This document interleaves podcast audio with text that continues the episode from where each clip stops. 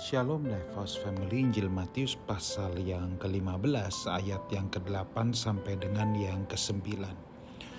Bangsa ini memuliakan aku dengan bibirnya, padahal hatinya jauh daripadaku. Percuma mereka beribadah kepadaku, sedangkan ajaran yang mereka ajarkan ialah perintah manusia. Saudaraku, Tuhan Yesus sedang menegur orang-orang Yahudi pada saat itu, ya. Bahwa mereka adalah sebuah gambaran sebuah bangsa yang memuliakan Tuhan dengan bibir, tetapi hatinya jauh dari Tuhan. Saudaraku, ini gambaran dan peringatan juga untuk orang Kristen hari ini. Kita bisa saja berada di gereja, kita bisa saja bibir kita memuliakan Tuhan, menyanyi lagu pujian dan penyembahan.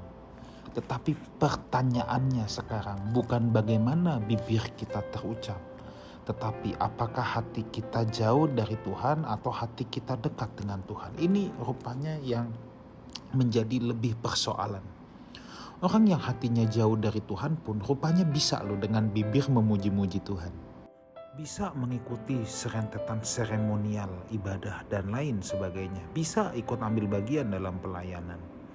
Tetapi saudaraku, orang yang hatinya dekat dengan Tuhan otomatis, otomatis hidupnya, bukan hanya bibirnya, hidupnya akan memuliakan Tuhan, akan membawa pujian dari Tuhan. Kalau seseorang hidupnya mengeluarkan pujian bagi Tuhan, maka otomatis bibirnya pun akan mengeluarkan pujian dari Tuhan. Tetapi orang yang hanya sekedar bibirnya mengeluarkan pujian bagi Tuhan, belum tentu hidupnya memuji Tuhan. Nah, sekarang kita tahu dari mana apakah hidup kita memuji Tuhan atau tidak. Nah, hidup kita memuji Tuhan atau tidak itu bukan klaim kita semata, saudara. Tetapi bagaimana orang-orang di sekitar kita yang merasakan apakah hidup kita memuji Tuhan atau tidak. Istri kita, anak-anak kita, atasan kita, bawahan kita, teman-teman sepermainan kita. Apakah mereka dapat menikmati pujian yang keluar dari hidup kita? Kalau kita sedang satu jam, dua jam di gereja, bibir kita menikmati atau mengeluarkan pujian bagi Tuhan, ya, maka itu bisa dinikmati oleh banyak orang. Tapi kalau hidup, nah ini yang jadi persoalan, saudara. Ini bukan satu jam, dua jam.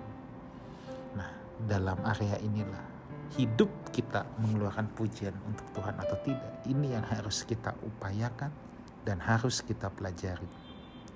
Ini juga merupakan cambuk bagi saya sebagai seorang gembala jemaat, sebagai seorang hamba Tuhan, ya. Saya juga ditantang untuk hidup saya bisa melakukan apa yang saya khotbahkan.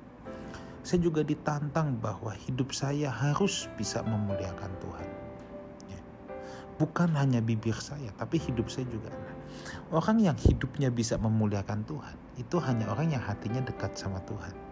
Nah, untuk orang-orang yang pandai memuliakan Tuhan dengan bibirnya, tapi hatinya jauh daripada Tuhan, Tuhan bilang gini, percuma mereka beribadah kepadaku. Artinya apa? Ibadahnya menjadi sia-sia.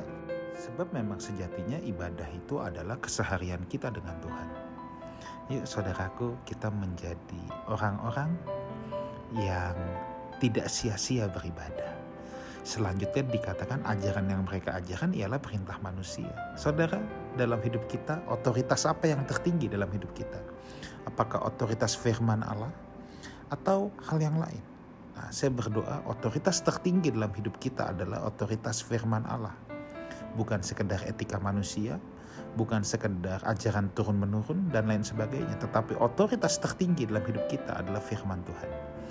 Lifehouse Family, doa saya, harapan saya, kita semua sama-sama belajar bahwa kita menjadi orang-orang yang memuliakan Tuhan lewat hidup kita. Tuhan Yesus menyertai kita semua. Amin.